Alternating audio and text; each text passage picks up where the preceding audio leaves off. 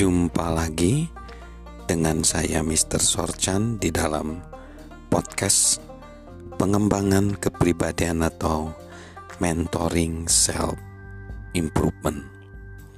Saat ini konteks besar kita adalah peningkatan potensi diri. Dan kita tahu bahwa peningkatan potensi diri memerlukan kesadaran diri yang terus-menerus peningkatan kemampuan yang sudah ada di dalam diri kita dan memilih menambahkan pilihan-pilihan yang cerdas. Nah, saat ini kita memilih untuk berpikir kelimpahan, yaitu untuk memilih bahwa kita yakin selalu ada lebih dari cukup. Kemarin sudah dibahas tentang orang yang pola pikirnya kelimpahan dia memiliki keyakinan yang kuat.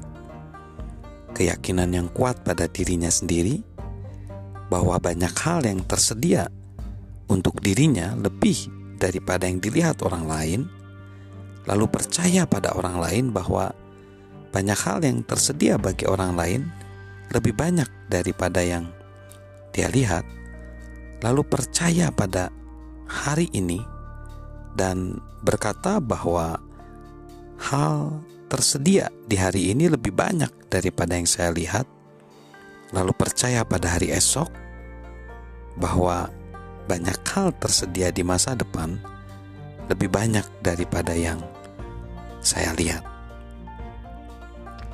Lalu, orang yang punya pola pikir kelimpahan itu dia memahami kekuatan perspektif. Perspektif kita tidak ditentukan oleh hal yang kita lihat, tetapi oleh cara kita melihat.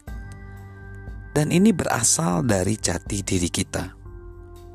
Dua orang bisa berada di situasi yang sama dan melihat situasi itu dengan cara yang benar-benar berbeda orang dengan pola pikir berkekurangan sering melihat sebuah situasi dan berpikir tidak mungkin.